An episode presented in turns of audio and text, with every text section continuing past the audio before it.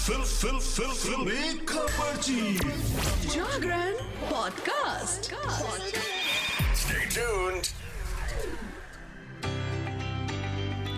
Hello hi नमस्कार। आप सुन रहे हैं जागरण पॉडकास्ट का फिल्मी खबरची और मैं आज मंडे को फिर आपके लिए लेकर हाजिर हूँ एंटरटेनमेंट की दुनिया में क्या कुछ चल रहा है क्या हलचल हो रही है क्या बातें हो रही हैं सारी चीज़ें आपको बताऊँगी। इस बुलेटिन में सबसे पहले शुरुआत करेंगे ग्रैमी अवार्ड से। जी हाँ सिक्सटी सिक्स ग्रैमी अवार्ड्स में इस बार भारतीय संगीतकारों का बोलबाला रहा, जिन्होंने कई कैटेगरीज में ग्रैमी अवार्ड्स अपने नाम किए। इनमें लेजेंडरी तबला वादक उस्ताद जाकिर हुसैन और गायक संगीतकार शंकर महादेवन शामिल हैं। ग्रैमी अवार्ड्स 2024 में जाकिर हुसैन ने एक साथ तीन तीन अवार्ड्स अपने नाम किए। जाकिर को अपने गाने पश्तो के लिए बेस्ट ग्लोबल म्यूज़िक परफॉर्मेंस का अवार्ड मिला। इस खूबसूरत गाने को जाकिर ने बेला फ्लेक और एडगर मेयर के साथ मिलकर बनाया है। क्या आप जानते हैं कि पश्तो का क्या मतलब है और ये गाना कैसे बना? नहीं ना, मैं आपको बताती हूँ।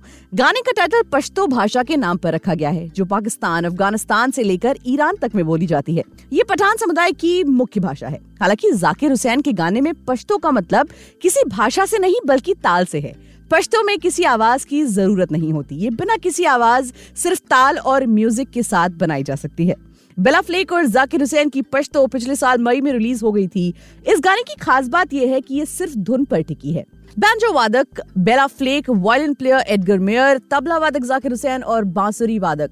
राकेश चौरसिया ने आवाज़ के बिना सिर्फ़ धुन पर इतना सुकून भरा पश्तो गाना बनाया। ये गाना आपको रिलैक्स करने का काम करेगा। इस गाने को बनाया है बेला फ्लेक ने।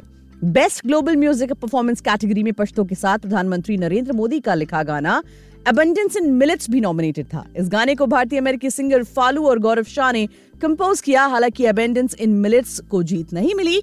पश्तो ने shadow forces alone feel abundance in millets और टेडो कलर्स को हराकर ग्रैमी का खिताब अपने नाम कर लिया। वाकई कमाल की बात है। Indian musicians are the best चलिए, बढ़ते हैं आगे और बात कर लेते हैं अगली खबर की। बिग बॉस सत्रह की कंटेस्टेंट अंकिता लोखंडे शो के दौरान अपने करीबी से मिलने के लिए काफ़ी बार परेशान नज़र आई थी। वहीं अब शो से बाहर आने के चंद दिनों बाद ही एक्ट्रेस के इस करीबी ने दुनिया को अलविदा कह दिया। अंकिता लोखंडे के लिए बिग बॉस का सफ़र कई बार उतार चढ़ाव भरा रहा। हालाँकि उन्होंने हर बार मुश्किल का सामना किया। हर मुश्किल में खुद को संभालने वाली अंकिता अब मायूसी में डूब गई हैं। अंकिता लोखंडे ने 5 फरवरी को अपने सोशल मीडिया हैंडल पर एक पोस्ट शेयर किया। इसके साथ ही एक्ट्रेस ने जानकारी दी कि उनके पेट डॉग का निधन हो गया है।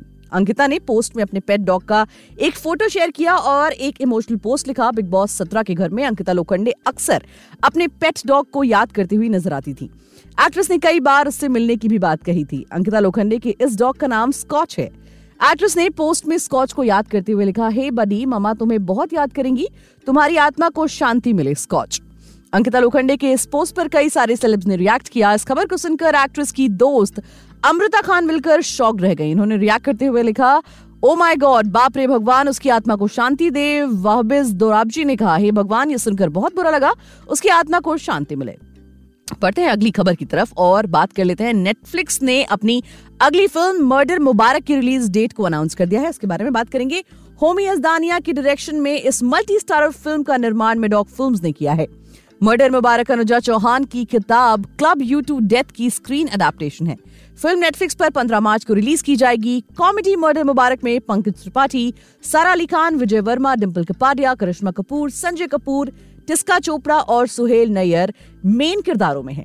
जैसे जैसे रहस्य और झूठ सतह पर आते हैं, कई संदिग्ध सामने आते हैं और इसी के साथ स्टार कास्ट का खुलासा होता है। पंकज फ़िल्म में पुलिस डिटेक्टिव का किरदार निभा रहे हैं। हालाँकि ये थोड़ा अलग तरह के मिजाज वाला पुलिस इंस्पेक्टर है। कहानी में एक कत्ल के सात संदिग्ध हैं और सभी किरदारों का खाका इस तरह खींचा गया है कि कहानी के सस्पेंस को बढ़ाया जाता है इससे। फ़िल्म की कथा, पटकथा और कॉन्वर्जेशन सुप्रतीम सेन गुप्ता और गज़ल धालीवाल के हैं। पंकज इससे पहले पूर्व प्रधानमंत्री अटल बिहारी वाजपेयी की बायोपिक, में अटल हूँ में नज़र आ चुके हैं, जो सिनेमाघरों में रिलीज़ हुई थी ओटीटी पर पंकज की इस साल पहली रिलीज़ होगी चलिए, बढ़ते आगे और बात कर लेते हैं एक और रिलीज़ की। अक्षय कुमार अपनी शानदार अदाकारी के लिए जाने जाते हैं।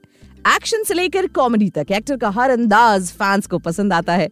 अब खिलाड़ी कुमार ने सिंगिंग में हाथ आजमाया है। जी हाँ उन्होंने अपना म्यूज़िक वीडियो शंभू रिलीज़ किया, जिसमें एक्टर महादेव के अवतार में नज़र आ रहे हैं। अक्षय कुमार ने हाल ही में शंभू का टीजर शेयर किया और रिलीज़ की जानकारी भी दी थी। वहीं अब पाँच फरवरी को, यानी आज, गाना रिलीज़ हो गया है। शंभू के टाइटल वाले इस गाने को अक्षय कुमार ने अपनी आवाज़ दी है। इसके साथ ही वीडियो में उन्होंने परफॉर्म भी किया है।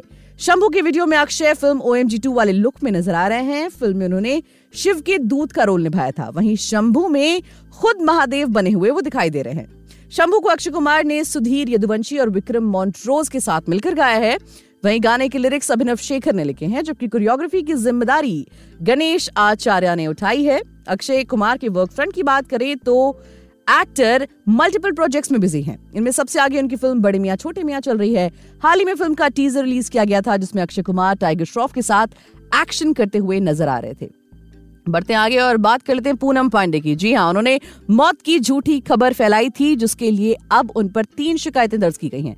पूनम पांडे के खिलाफ पहली शिकायत की मांग एडवोकेट अली काशिफ खान देशमुख ने की। इसके बाद all Indian cine workers association ने भी एक्ट्रेस के खिलाफ कानूनी कार्रवाई की मांग की है। अब social media influencer Faizan Ansari ने पूनम पांडे के खिलाफ तीसरी लिखित शिकायत दर्ज करवा दी है। उन्होंने मांग की है कि पूनम के खिलाफ शिकायत दर्ज की जाए, क्योंकि पूनम ने पब्लिसिटी पाने के लिए खुद की मौत की झूठी अफवाह फैलाई और लोगों को गुमराह किया। वहीं मुंबई पुलिस का कहना है कि इस मामले में लीगल तरीके से कार्रवाई की जाएगी।